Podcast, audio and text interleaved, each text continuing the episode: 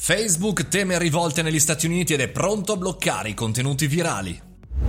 Buongiorno e benvenuti al caffettino, sono Mario Moroni, buon giovedì, benvenuti nello spazio dove ogni giorno parliamo di tecnologia, informazione e marketing. Oggi vorrei parlare eh, di una tematica molto importante, ci avviciniamo sempre di più, sempre più velocemente alle elezioni americane all'inizio appunto di novembre. E un bel articolo di Alessandro Di Stefano, dell'amico Alessandro che condivide con noi uno spazio su Live Show, parla appunto di questo, di come eh, Facebook temendo rivolte e quindi eh, scontri quindi problematiche fisiche, mettiamola così, ecco, è pronto a bloccare i contenuti virali. Direi assolutamente evviva, evviva. Il Wall Street Journal annuncia il piano appunto di Mello Park, di casa Facebook, che eh, si sta muovendo a più non posso per eh, lanciare diversi tool in grado di capire e bloccare i contenuti più virali.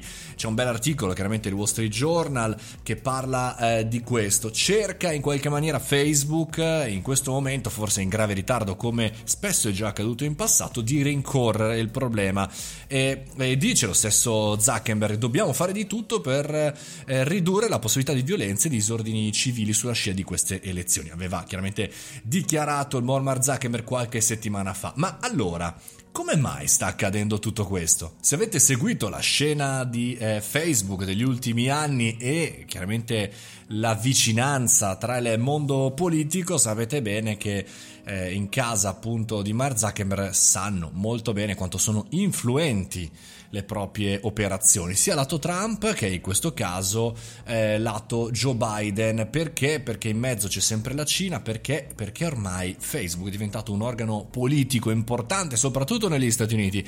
E in queste elezioni, che come anche le scorse sono eternamente in bilico, eh, le persone cambiano opinione se andare a votare o meno, come è accaduto con la Clinton, o se andare a votare da una parte all'altra, come sta per accadere con Joe Biden, che sembrerebbe in vantaggio, grazie a una fake news.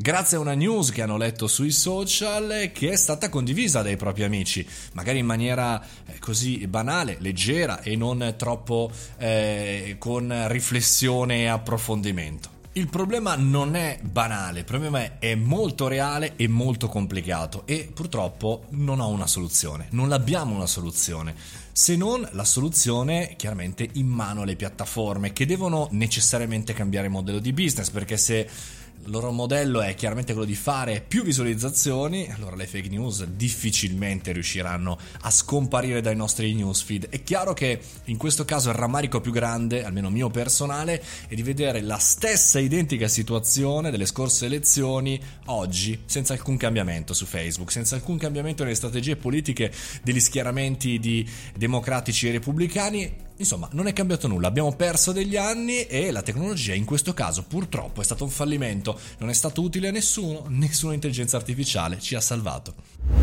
Staremo a vedere come andranno le elezioni americane il prossimo 3 novembre, ma voi venite chiaramente dove? Sul nostro canale Telegram Mario Moroni Canale per essere chiaramente informato di tutto. Vi ricordo che questa sera non ci sarà live show, ma torniamo settimana prossima. Il prossimo Jov è già Jov. Fate i bravi, buona giornata e mangiate le verdure. A domani!